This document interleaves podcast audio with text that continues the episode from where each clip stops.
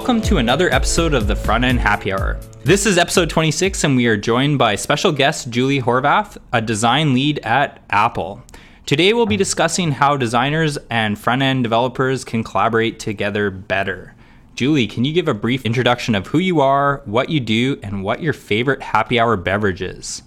Sure. So, again, my name is Julie Horvath. I have been in tech for about seven years now, coming up on eight, I guess. Primarily worked at startups. Um, I was actually a coder before I became a designer or would call myself a designer. So I wrote CSS back in the IE6 days. Oh, Um, fun. very happy to be in the future. Yeah, ouch. um, very happy to be only supporting Safari and Chrome these days. So I lead a design team for an org that builds developer tools for infrastructure engineering at Apple, and we work really closely uh, with the development team. Primarily front end, we use React.js, so I'm pretty familiar with with the stack. I'm also a developer, so I'm a lead designer, but also I ship a lot of PRs, um, and I'm really into large scalable CSS um, that's maintainable, obviously. So really familiar with that type of technology. Um, looking forward to chatting a bit about it today. Um, So my beverage of choice is Pacifico beer. I'm from Hayward, California, Oakland, Oakland Hayward raised. I'm half Mexican. I'm Chicana. So my friends and me grew up drinking Pacifico or Modelo and tequila. And so my happy place is Pacifico, and that's usually what I order at a bar, regardless of who's judging me. Right on. and that's what we're drinking today. that is what we're drinking. All right, before we go too deep in the episode, let's go around the table and give brief introduction of today's panelists. Brian, you want to start off? Uh, yeah, my name is Brian Holt, and my job is to harass d- designers at Netflix. My name is Stacey London, and I'm a front end dev at Atlassian. My name is Derek Showers. I'm a senior software engineer at LinkedIn. Jem Young, senior software engineer at Netflix. Augustus Yuan, front end engineer at Evernote. I'm Ryan Anklam. I'm a senior software engineer at Netflix, and I actually drank way too much Modelo last night. So Pacifico is a nice change of pace today. And I'm Ryan Burgess. I'm a software engineering manager at Netflix. In each episode of the Front End Happy Hour podcast, we like to choose a keyword that, if it's mentioned in the episode, we will all take a drink. What did we decide today's keyword is? Collaborate. Collaborate. So if at any point we all say the word collaborate, we will all take a drink. All right, let's get started. Julie, you've explained a little bit about what you do at Apple. I'd be interested to know how did you get into design, especially if you started out doing development. Yeah, sure. So um, I actually was really broke and in college at USF in the city. What I was thinking going to a private school without money and no idea. And so I randomly replied to an ad at a startup for a data entry position.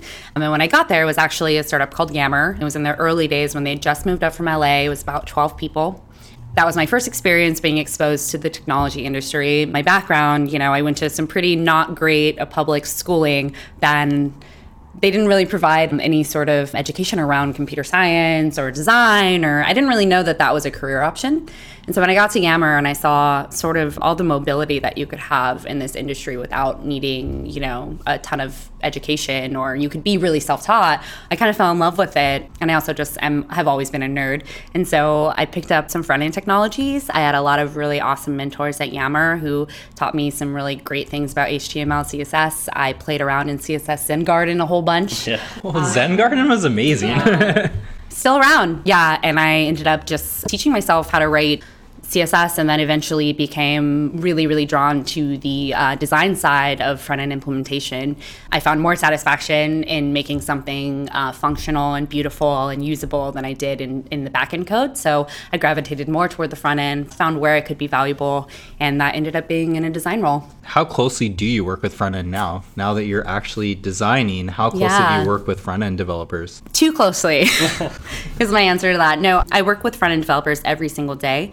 Actually, this is a funny, funny anecdote. I'm actually being kicked out of the code base right now um, because, because I was too active. Are they revoking your PR access? yeah, I well, it's actually for the benefit of the team. You know, I think when you have a designer who is willing to sort of go in and clean things up and add polish, it kind of people tend to learn to rely on you to do that instead of strengthening that muscle themselves. And so, part of the exercise me and my engineering partner are going through right now is making sure that you know developers can ship with great polish and they don't need a designer to go in and clean it up, and that they can they can get something as close to design spec as they can. And a part of that process, which I found really interesting, is documenting. You know, what do I? What's the checklist I go through for polish? For for a front end dev. Like if you're about to ship a feature, like what are the elements that I want to go through and look at? Like are the, is the border radius right? Is the border color right? Is um, the you know are we using the right things from our style guide?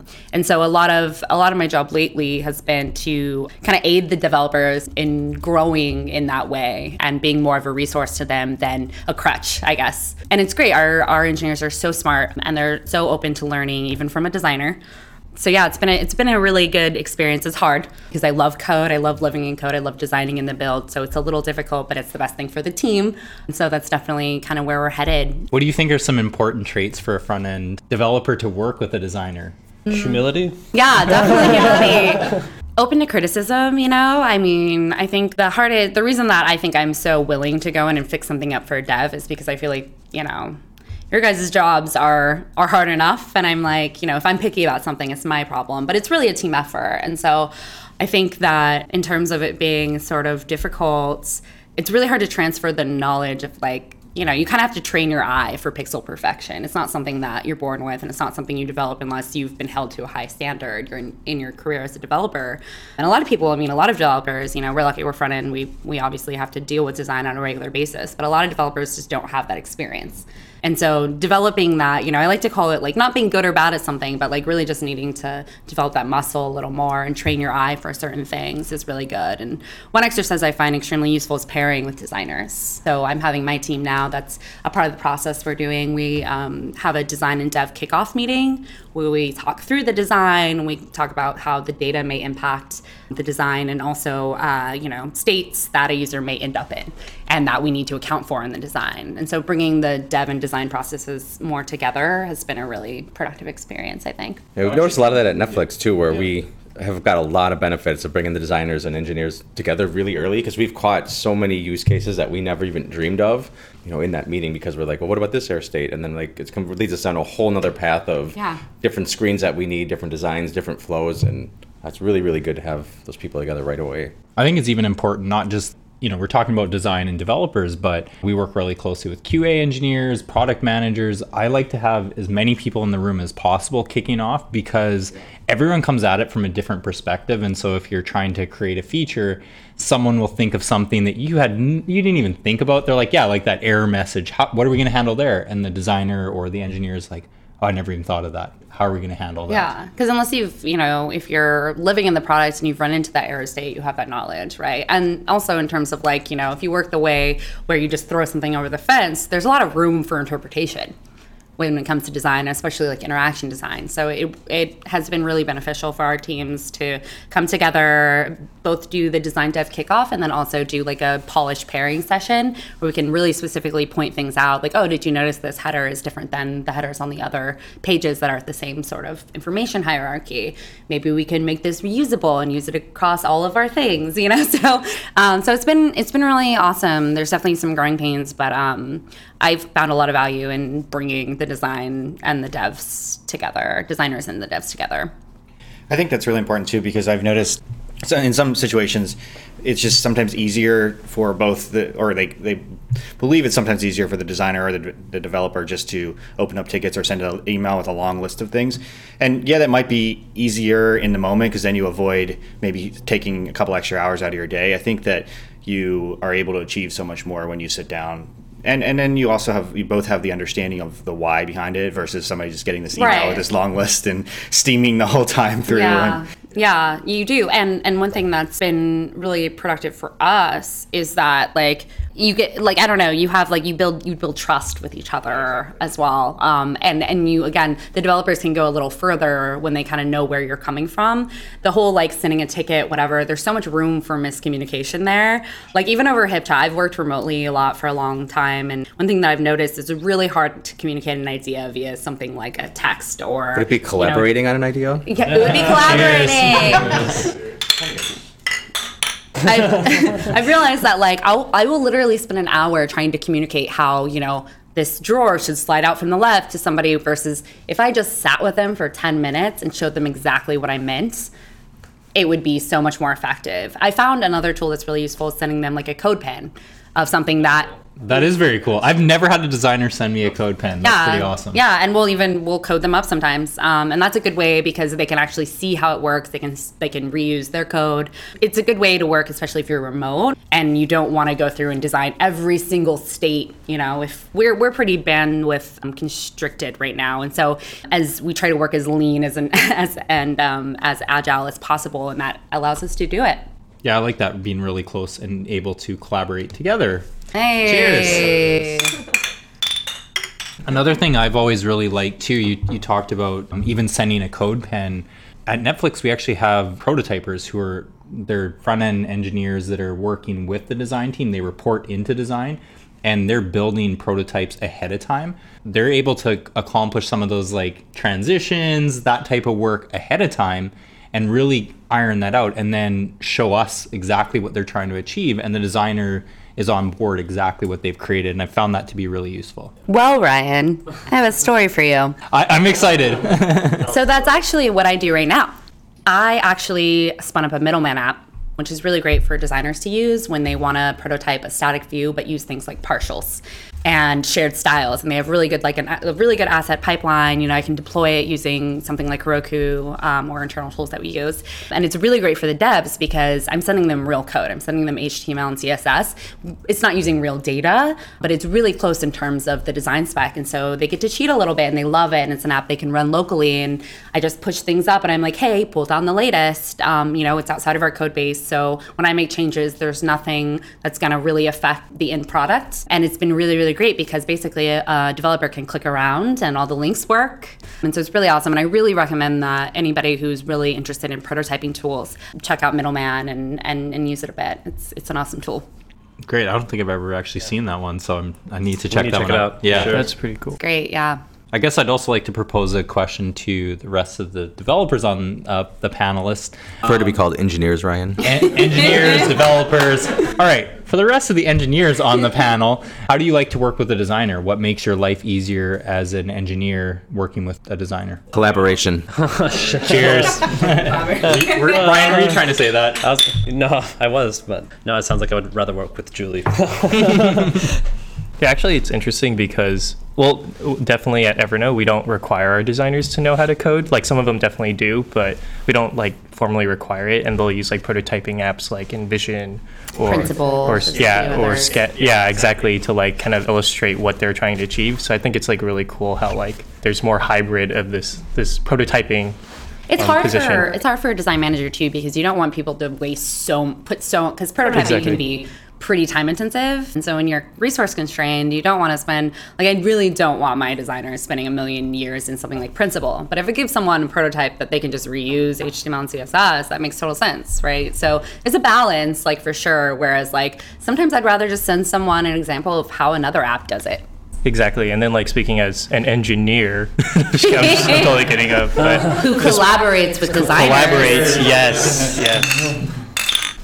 Yeah, speaking as an engineer, uh, work working with designers, I definitely like it when they like send me like a wireframe just so I can get started and laying out like kind of the foundation of what I'm supposed to build, and then slowly and iteratively like I can build it out, and then like I think having like this iterative process where like I pair with them to like kind of go over the quirks and stuff. And then yeah it's actually really helpful to talk to a designer and hear like their thought process of like how they go about designing something and because a lot of designers were like oh yeah actually i pulled it from this other part of the app like see and like try to make it consistent and that like really helps me as an engineer like that also allows you to make it reusable right exactly exactly i absolutely love that I when love that designers do Julie's that. thinking about that already. Reusability. I'm like, yes, that's great. For me, my most successful relationships with designers have always been designers to understand that there's no such thing as perfect design and perfect engineering. Like it'll never happen. software is done like the grass is done growing, right? Like it's never done.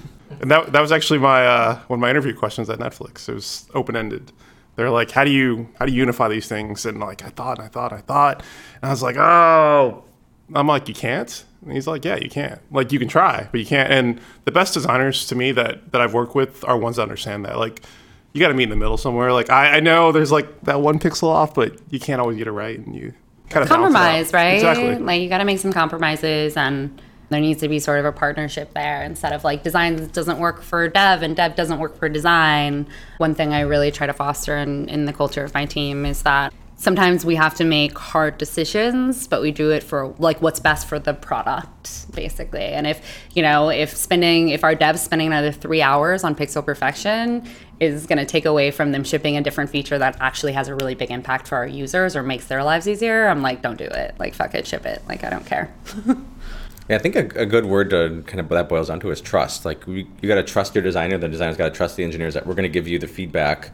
If this is going to take too long, uh, you know, you got to trust that that's what we're going to say, and we got to trust you that if you, you want this that perfect and you think it's really important, we got to trust that that's what's best for the product. Yeah, and, and then sometimes for, for our team, what happens is we'll just be like, we, I think that we can get to that later. And we document it and we're like, you know, I think I'd really like to have like filtering functionality. But right now, is that realistic? And would I rather have something that's more impactful now and just worry about that later? Absolutely.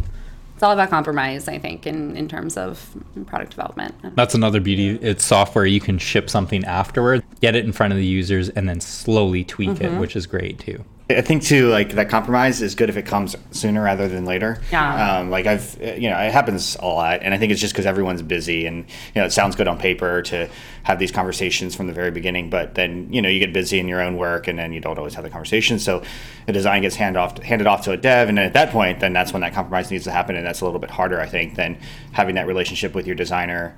You know, uh, when when the when the concept is being um, conceptualized. Yeah, like at and- the wireframe phase, Yeah. I think. And I think that's a great thing to do because neither person puts too much effort into one place because I think designers exactly. especially can come can come to that conversation pretty defensive if they feel like they've dumped months into this Yeah, work exactly. Yeah. and they're you're telling them they can't do it you know it's like a little frustrating and so you really just got to find the right balance and and check in early like the mm-hmm. biggest thing for me as a designer and a design lead is to make sure that i'm getting buy-in as early as possible so we have a process where we actually even before wireframes, we do user flows where I actually show you what data is going to show up on which view. So a developer can get started in that in that place and we can get buy-in from the whole group so that the pixel stuff they care less about right? Like they care more about like the whether the backend service reflects the ux or whatever right? So we get buy-in there and then we go to wireframes we get buy-in there you know and then we go to pixel perfection and by then people are like we're all on the same page. There's no surprises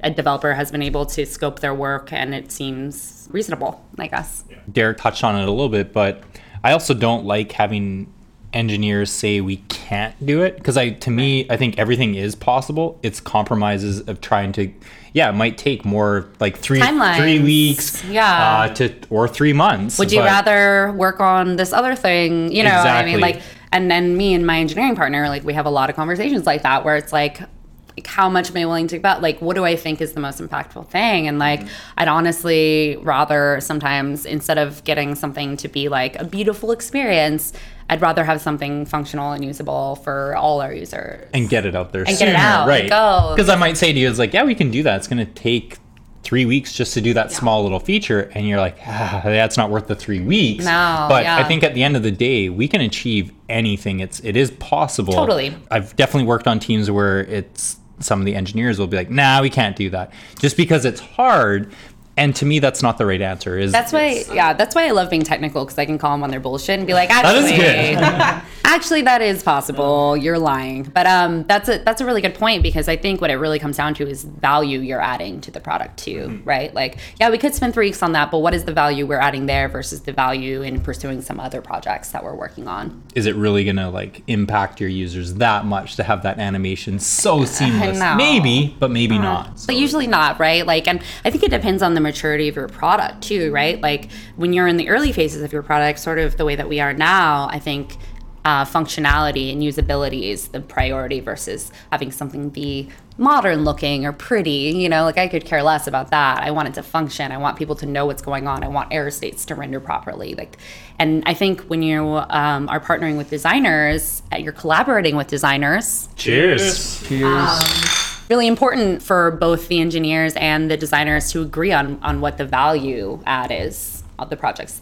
Oh, I think that's super important right at the start of the project. What's the goal of the project? What's the hypothesis? Like, and then I, I always bring that up, and sometimes on a project, is that really going to change the goal of the project? Absolutely. And it's going to cost us three extra weeks to get that feature or that little, you know, animation, whatever it is. And some everyone kind of looks around the room and they're like, no, it really doesn't change. We can still get this out the door. And so at that point, I think it's more yes, you could achieve that and get whatever the change is done, but it's not worth the time and it doesn't change your hypothesis that you were trying to do. Right, totally. And we, we document that. I am one process, one piece of our process that I actually do before we even jump into user flows is writing product specs and listing out like what are the features, and then also how are we going to measure whether those are successful. Um, that's really important to me because we could build all the things in the world, but if we don't know whether or not they're having an impact for our users or that they're being successful, it seems like kind of a waste of time to me. I don't know. I think load time is another thing that I've definitely sometimes been hard. It's a hard conversation with designers too. Is like how do we achieve it to be fast, but also achieve the design that's necessary? Because I think that can be really difficult because Totally. they're battling each other at, at times. It's like it's always hard to get something really image heavy, very beautiful design, and sometimes that comes at a cost. And so it's a balance of trying to juggle that. My solution is no images, icon fonts, but also but also performance. Before you ship anything, it should be fast, like is in my opinion. And if you can't make it fast, like let's go back to the drawing board. Well, and there's always ways too. Like it could be that we progressively load that too. Is like Yeah, does it lazy have to be load, lazy or load do we Yeah. paginate something? Yeah. Do we? Yeah. But the fact that you know that, I think that's like one of my opinions about like what makes a good designer is the fact that knowing the constraints of the medium. Absolutely. And, and that has been huge for me. So it doesn't matter like that whole extreme argument of like, oh, it has to be you have to be a code designer to be a real designer in web or whatever. Like that that argument's silly. To me it's like if you understand the constraints of the medium, whatever tool you need, that's cool, but as long as you get that. Yeah. Absolutely. It's like I, I'm working on um, iOS stuff now, and I and I don't expect designers to be able to write Swift or whatever, you know, like. But they Or Objective C. yeah, but, it- but I don't you know, expect I anyone would, to write I would that. hope that they know the I would hope that they know the patterns that that Apple has established, or on Android that that Google has established, so that they can create better designs. So I think that's important. Mm-hmm. So what's the reverse? We're talking about how we. I think we all agree that it's good for a designer to know something about coding, just to understand like the limits of, like you said, the medium. What's the reverse for engineers? Like, what should we know about design? I think you should know that designers aren't dumb. Like I don't know. Like I, I feel like you should know that designers have the capacity to understand technical constraints, mm-hmm. and I would assume that of any any competent designer. And I would also just you know again ask questions is my biggest thing with process because you know you may be thinking that you know this crazy side nav thing that we're doing is just for looks but there might actually be a user experience implication there as to why we want to implement something a specific way. So the best thing the best developers that i've been partners with have asked questions instead of just assuming that we're just being ridiculous designers or whatever you know what i mean? So i think i think that's really important. I also think it's important to know that like it takes time to develop good design and good design patterns. And I think that typically, or not typically, I mean, I think that developers can be pretty impatient with designers um, and be like, just true. get it done because it's binary, just get it done, you know? And, and, and actually, like, most of design work is thinking through something. and you can be a part of that thinking. That's the other thing. Like, you can ask a designer and, like, hey, can we jump in a room and, like, whiteboard through this user experience so that I know that we're on the same page? That's a really good tool yeah, I mean, understanding that it takes time, but also understanding that it's a partnership and that just as, you know, designers need to compromise, so should devs. I mean, it's, again, I guess that's the definition of partnership, so I don't have to say that too often. But uh, collaborating with designers, Cheers. good conversation, good communication in terms of like, hey, I could give you this feature, but it would take me two extra weeks. What's more important to you? Ask the designer that. I think that's a really good tool in terms of scoping, scoping a project too. Do you ever struggle with fighting? Well, I know design takes time. You're thinking about like how the user's going to work it, but do you ever struggle with your own personal opinion versus the design aesthetic of, say, the company? Like Netflix has design aesthetic, Apple has design aesthetic, but you're like, actually, this is going to be better like this way, but it doesn't fit with the way all of Apple products work, things like that. I see my job as being a representative and an advocate for the user. So if my user is not the average consumer of Apple, then I'm absolutely going to deviate from from whatever the design pattern is. For example, I work on developer tools. So my design's not going to be like super sexy, like iOS style, and because it doesn't make sense for the platform that we're using. You know, I primarily work on web, and I, I design for the medium or the, the the place that my project will live. So I have no problem deviating from design patterns like that. I, I, I generally like to start with design patterns that have been established because I think that there's some value there and I love when other people do work for me. That's great. I get to start a little earlier. You know what I mean? It's like it's great to start on. It's a good foundation. Sort of the way that people use things like Bootstrap and, and it, it's a good foundation. It's a good it's a good place to start, but it's not always going to be the right thing for your users. And so my job is to figure out what is the right thing for my users and to do the best thing for them and their interest, not necessarily because Marcom does it a certain way. Do you expect engineers to be able to jump into Photoshop, Illustrator, Sketch? No, absolutely not. I think it's great if you can, um, you know, if you want to make a proposal and you want to say, hey, I'm thinking about doing this this way. What do you think? Sketch is a great tool for that. Again, if you have uh, an awesome design team like mine, I'm hiring, by the way. Um, you can do that really easily in like a, some sort of prototyping tool. But I do not expect that of my devs. I don't expect you to slice Photoshop files. I expect my team to deliver assets. I expect them to deliver specs at what pixel ratios um, an asset should be. I ex- totally expect that of my team. I think that your place should be in, and a developer's job should be to implement a feature, but also to make that feature modular and accessible and um, reusable. Right now, what I'm working on is delivering a style guide to my team. I don't think they should ever have to worry about the pixel width of a fucking button. Like, I don't think they should, that should never be a developer's concern. Um, it should be standardized, it should be documented, and it should be shareable. And so that's sort of my opinion. It totally depends on the team and the manager. Like, that's the way I manage, it's not the way that other people manage. Again, like my like sort of I don't just because I'm technical, I don't demand that a developer be you know have gone to art school or like you know like i think like you know i think photoshop and illustrator especially i think they're becoming sort of antiquated tools in terms of the web i think we're really maturing in the web and i don't expect um, anybody to have to to have to jump into that. If if I ask you to jump into anything, it's going to be Sketch to to annotate a screenshot and tell me what's wrong with it. Um, and I really like that feedback process a lot um, with my developers. They've gotten really good at it. They've also gotten really good at um, componentizing my design. So I'll send them a screenshot, and they'll actually like I I, lo- I love uh, my teammates, but Strom, especially Strom and Devin, are great at this. They'll actually go in and highlight with different colors, like the boxes which can become reusable React components. Um, and I'm like, yes, that makes absolute sense. Do that because we'll reuse this in, in several other places in the, in, in the product. And so again, that collaboration is really important. Cheers. Cheers. Important for a team, but you, you can only get that if you're talking. If you're talking and you're on the same page, and that and you're and you're using the same, you speak the same language because that's really what it's about. It's not about using the same tools. I could give a shit if anyone knows Sketch. I do not care. I don't care for designers either. Design in whatever feel, makes you feel comfortable. What I care about is being able to speak the same language.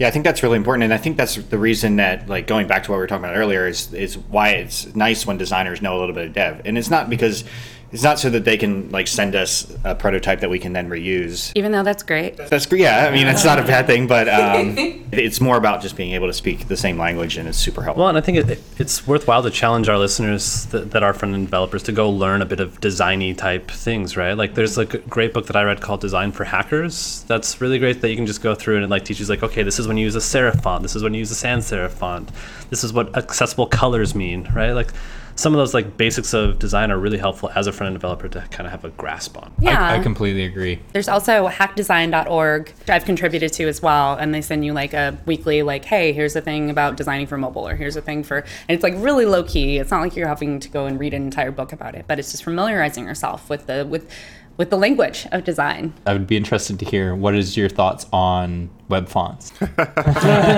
This is a minefield. yeah, by the this way. is like it might open the door a lot, but I'd be interested to your thoughts on web fonts. How important are they? Uh, I think deprecation is really important. So web fonts are great, but if they don't load, what happens?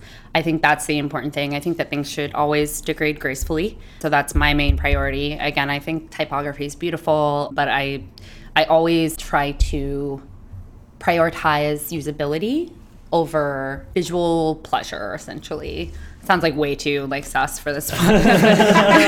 but I think that that's important. You know, web fonts are getting to the point where they're actually pretty performant now. Um, I remember that back in the day when like you would still get like the major flash on your screen. One thing that as designers I think we need to get a little more familiar with, and as dev, is that is that not everyone has the connection speed and the rate that we have or the bandwidth that we have. I spent some time in East Africa uh, where the connections are actually like really unreliable, and so uh, they they don't they can't download those massive fucking font files, and No. so that shouldn't stop them from from shipping a pull request, right? Um, so again, comes down to compromise. It comes down to usability, but it also comes down to considering people who you know aren't don't live in San Francisco and maybe don't have the strongest internet connections and can't really download massive packages over the web. So Sounds like you're just you'd like them, but it's also okay to have something as like a backup because you'd rather someone read the content than not get it at all. It's so important, especially when we talk about accessibility, because there's some people who just will straight up turn CSS off, right? And I think I think that's really important. I think browsers have done a great job of having like an agent browser style sheet that makes things really important. But I think on the dev side, that means that we need to structure our HTML to be the correct information hierarchy. And I think designers should play a role in that. I think that designers should pay more attention to accessibility and to into performance. I love that you're thinking through all that already. Yeah, I mean, at, at, at GitHub, one of the things is like we we we didn't. So I was GitHub three years ago. One of the rules was you don't ship something until it's performing well.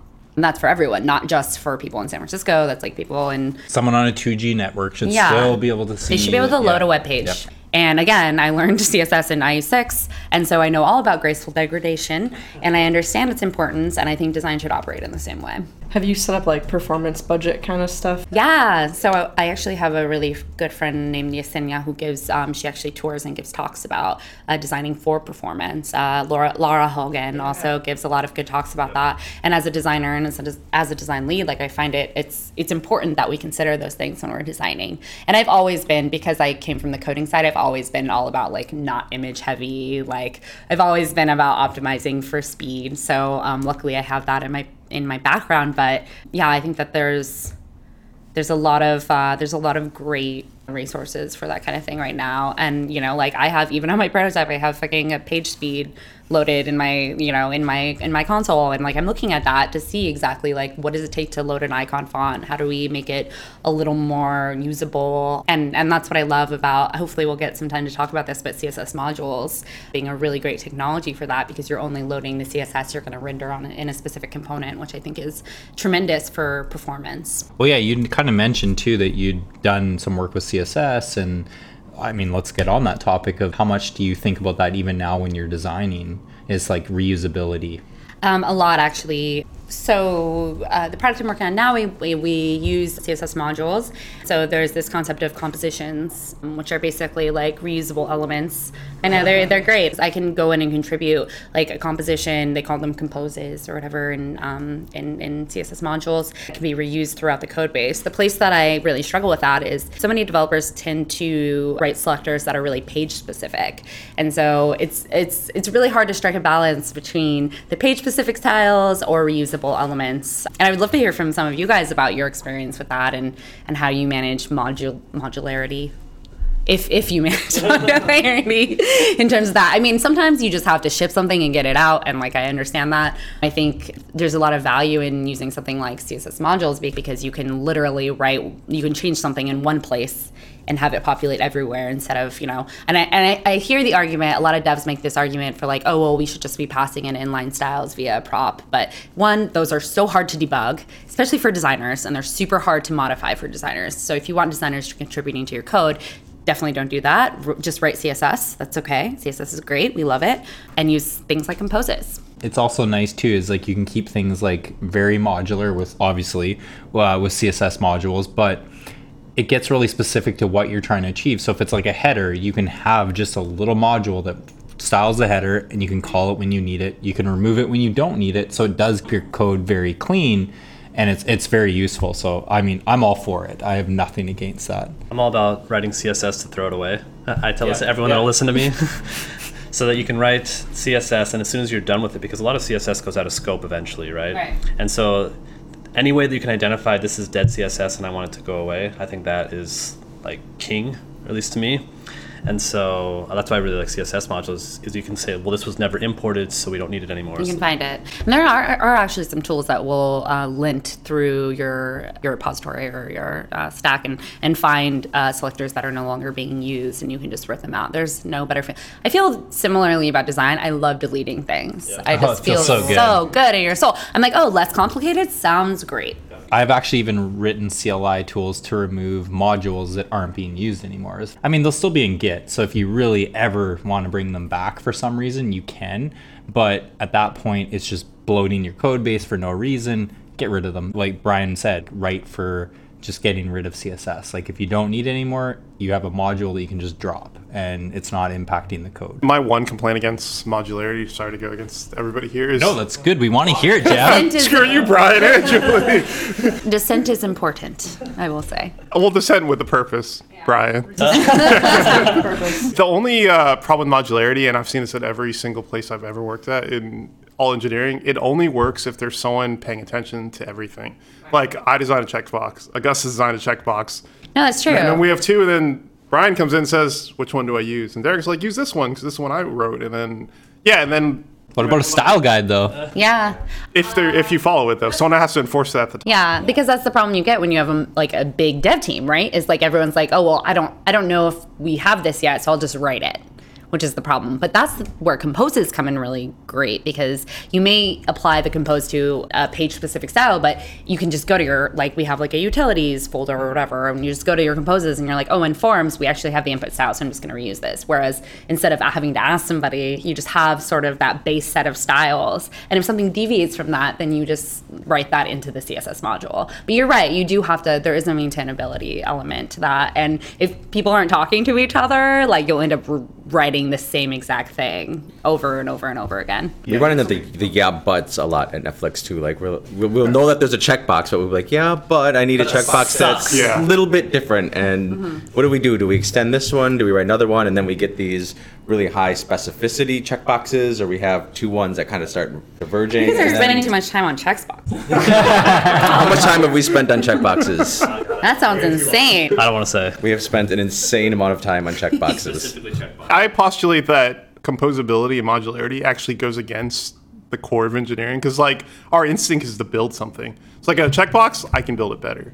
And so like being modular takes a lot of discipline. It takes someone does. probably like coming back just enforcing. And if you build it better, you have to contribute it back. I, I like what you're saying, Jem, because I'm all for building something better. But why can't you take the existing one that's there, add your case or however you want to do it, mm-hmm. build on top of it, and then you make it better? It applies to everything. the danger because then you have to go through your code base and test every word that's being used because if you don't Unit test, man. It could- Unit test. unit test that. CSS selectors are actually super hard to unit test it turns out but but that's the thing is you actually have to go through and see how your changes impact other parts of the code but yeah I think having like better reviews amongst developers can help sort of mitigate that risk too like if someone if you know someone's touched something before you could CC them on your PR and be like hey like can you take a look I want to make sure that I didn't break anything with these changes Yeah, no, I think that's clear too. Is but there again, the larger the team gets, it's harder. it's to do. harder It definitely yeah. is. I, I think that so I've made this comment in the past about our visual framework at LinkedIn and got some offhanded Microsoft. What?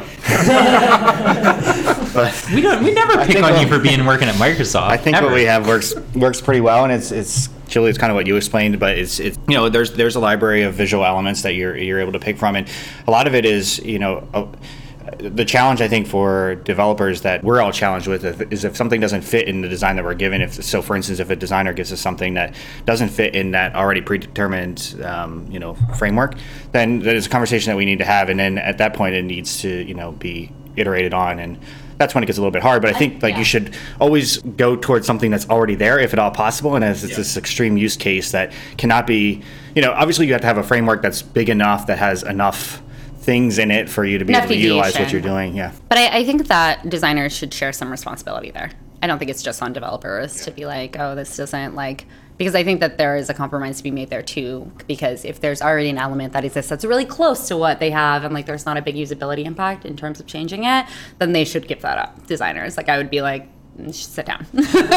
like that's that's not a really good use of again, it's all like comes down to like how are we using our time as a team, like as a joint team and like is that a good use of our time to develop an entirely new component just to make this change that's maybe just a pixel border width or like, you know, like there's all these like things. I mean there's always the exception, obviously. I think it's a culture thing too, and and so I, I think you know I, I think we have that culture, which is nice. So like as a developer, if I get something that isn't built, then you know I'm going to go to our horizontal visual framework team and and you know propose something that needs to be built for for this specific case that I'm working on.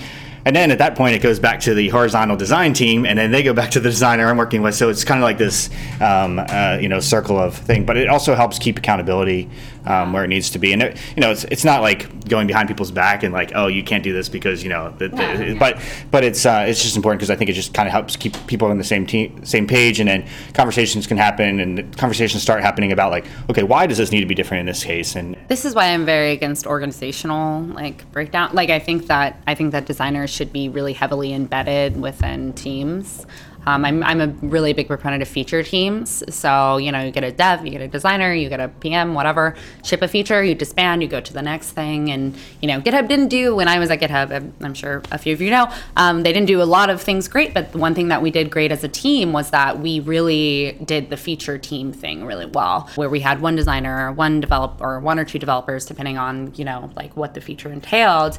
We'd ship a feature and then we'd move on to the next thing. And I think really having a designer there embedded that you can just go to instead of having to make a request to the frameworks team, who then makes a request to the frameworks design team. And at that point, is the design team even really understanding the impact? You should talk and collaborate in the same room, Okay, right? yeah. Cheers. I have a completely unrelated question, and that is from an engineering standpoint, what is up with the color gray? How many colors of gray can we have? Because I can sit down with a designer and they'll be like, that's 2% too black. You gotta fix that.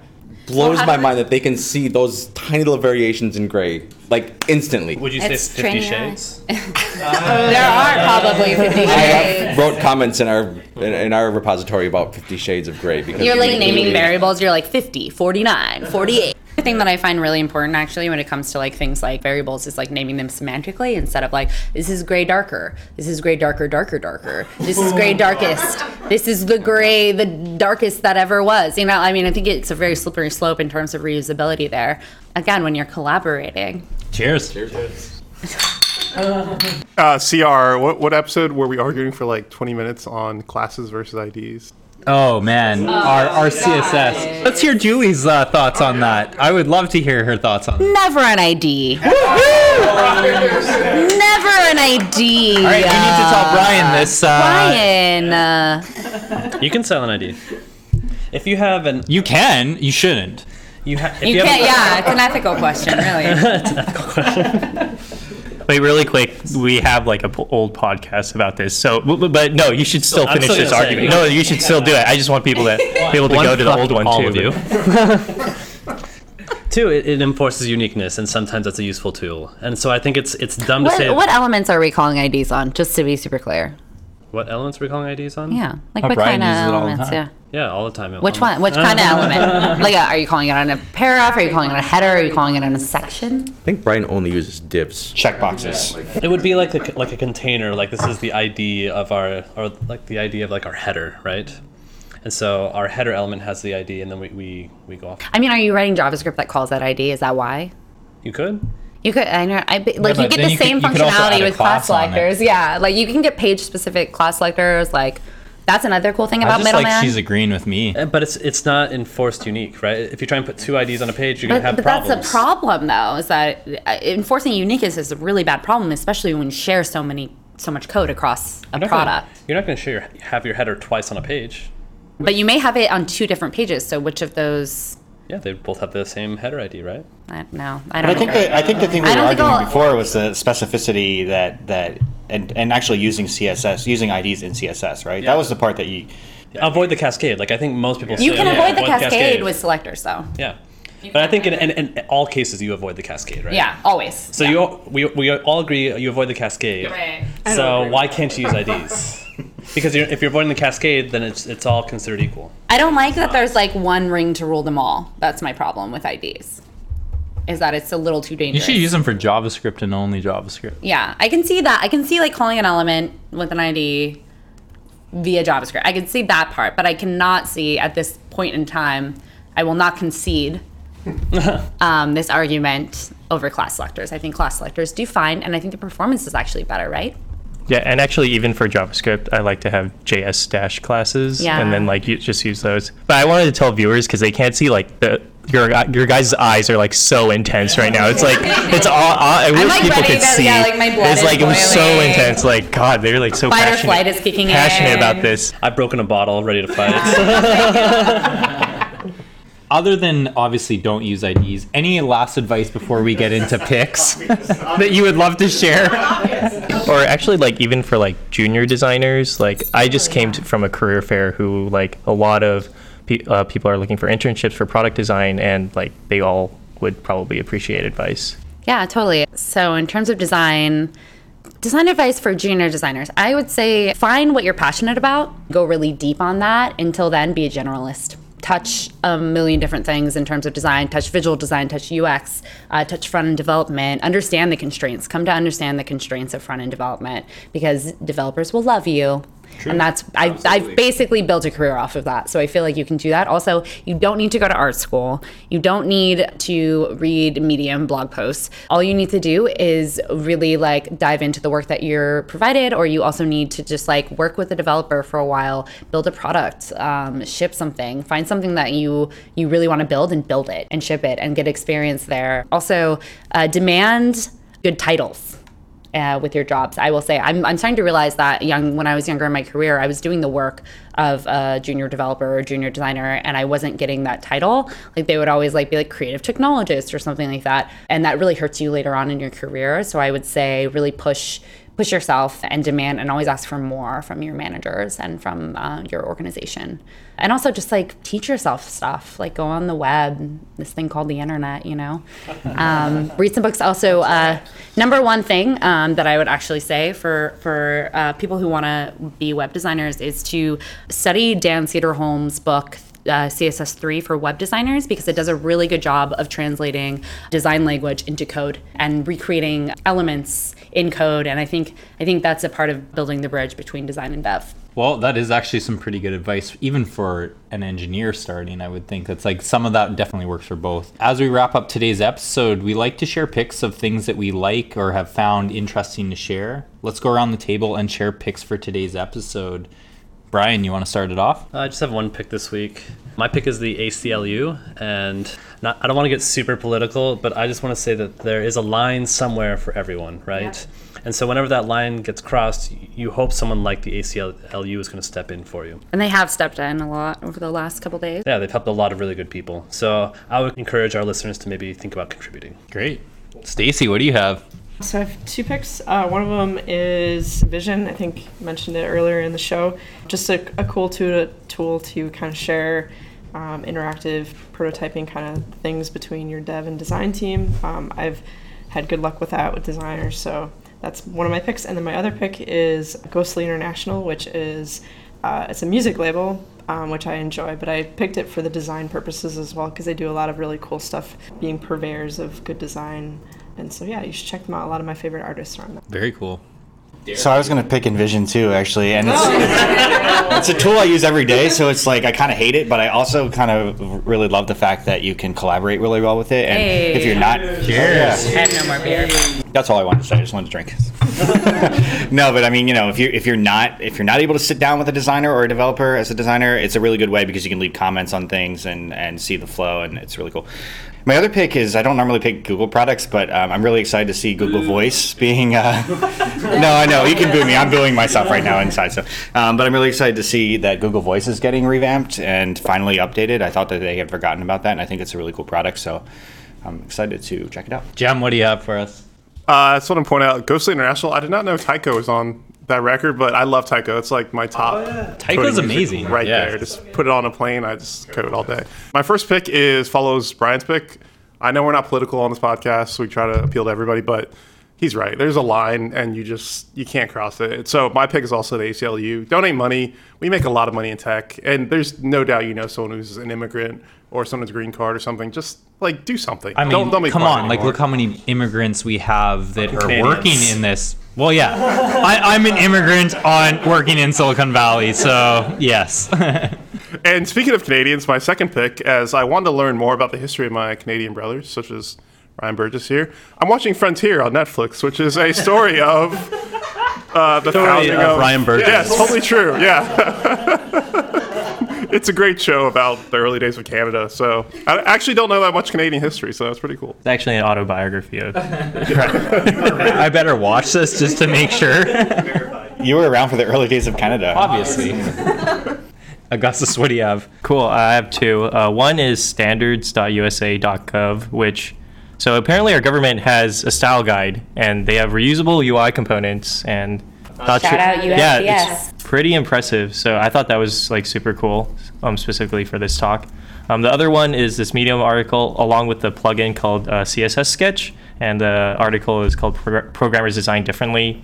And this guy basically made a CSS plugin for Sketch 3. Just FYI, it's breaking in Sketch 4, and he's not responding to They update a version like every other day. It's, yeah, like, really exactly. Yeah, but it's like apparently like you can upload a Sass, LESS, or CSS style sheet, and then Sketch will just kind of like automatically. They do that anyway. Like you can als- always right click and copy CSS, but the CSS is like pretty. It's like it it, it, it thinks it's an absolute like you're coding in like 1940 or 1944, 1994, and like it's absolutely positioned. So you just have to be careful. But like there's definitely like already that natively, which is kind of nice if you need awesome. if you need pixel perfection type things. Ryan, what do you have? Uh, so my first pick is a web app called SmashRun. Um, if you do any kind of running, it's a really, really nice data visualization app. Um, so it imports all the data I have from Runkeeper um, and just lays it out really nicely and lets me track uh, my progress over time. And it's really well uh, done. It looks really good. Uh, my second one is rollup.js, and it's a new JavaScript bundler, and it's a little bit more opinionated, so it only works with ES 2015 modules. Um, so it's, I think it's been, you know, Webpack has been the king of the hill for a very long time, and people are, haven't challenged that. This seems like the a, a really good um, new one to come out to actually kind of challenge that space. So Great. Julie, what do you have for us? I have a lot of picks. Okay. That's awesome. Start with the nerdy stuff. So tools, middleman app, so badass, CSS modules, and BEM, the naming the naming convention. TV shows, baskets with Zach Galifianakis. It's a little sad, a little funny. It's great. Book, Long Division by Kiese Laymon. Um, he's amazing, and it's a really good book to read right now. I also had the ACLU. I donated a big donation this morning, and if anyone wants to match me, I would love you forever. Comic books. I'm a really big comic book nerd, and right now in our political climate, um, I'm reading something called East of West, and it's really, really, really amazing. And I think if you need some space and um, just like some literature to dive into, I think that's definitely a good place to be. Albums. Kehlani just released Sweet Sexy Savage. Uh, she is homegrown Oakland girl. Everyone should support her. She is an advocate uh, for mental health and for the Bay Area and for immigrants' rights. So um, definitely check her out. And also, I'm hiring. Please come work with me. Hiring designers, or I'm looking for a senior UX designer who is deeply technical and has passion for developer tools. So if you know anybody, please um, hit me up on Twitter. I'm at N R R R D C O R E. That's three R's. Or Julie underscore Horvath at apple.com. Please let me know if you have a friend that uh, sounds like someone I'm looking for. Awesome. That was a good load of picks, actually. I'm impressed. So I only have two picks, and I feel like following that is yeah. That's What a hard. loser. So one, because we're talking about design, and actually I've started to draw a lot more, or get back into drawing. Adobe Illustrator, I still really love it. It's a great program. It's probably not something I would use so much for web design, but for my drawings, I've definitely loved getting back into it. Another one that I came across the other day is a homebrew, I guess, script that uh, called Brewcask. I've been having issues with my new MacBook, unfortunately, and it, it crashed, and so I'm on a temporary machine right now, and I've switched machines three different times in the last month and found it really difficult. I don't want to run Time Machine. I've set up brand new machines, and so having to install all the apps you need is really difficult. And so this app, Brewcask, is a way to actually write scripts like shell scripts that just start installing all the things that you want and need. So you can just decide what kind of apps that you run on Mac OS X and it you run the script and it will just install them all. So definitely worth checking out. Before we end the episode, I want to thank Julie uh, for being a guest on the podcast. Thank you so much for joining us. It was a pleasure having you on. You did mention your Twitter handle, but where can people get in touch with you? Twitter's a good place for that. My email's pretty public. It's just janhorvath at gmail.com or my Apple one is great too, julie underscore horvath at apple.com. I'm pretty uh, responsive there and any of those places, so track me down. Happy to chat. Again, would love to find a designer like who wants to be my kinfolk. And um, it's been a pleasure. Thank you so much for having me. Since so many of us have chosen the ACLU as a pick today, I think it'd be a great idea for us to release a brand new t shirt design. All the cells that we get from the t shirts, we will donate to the ACLU. So for this week, we will be launching a brand new t-shirt. To get your very own front end happy hour t-shirt, go to frontendhappyhour.com slash ACLU. The t shirts are extremely comfortable and available in both men's and women's sizes. So make sure to get yours before they all run out. Thank you all for listening to today's episode. Like us on Facebook and follow us on Twitter at FrontendHH.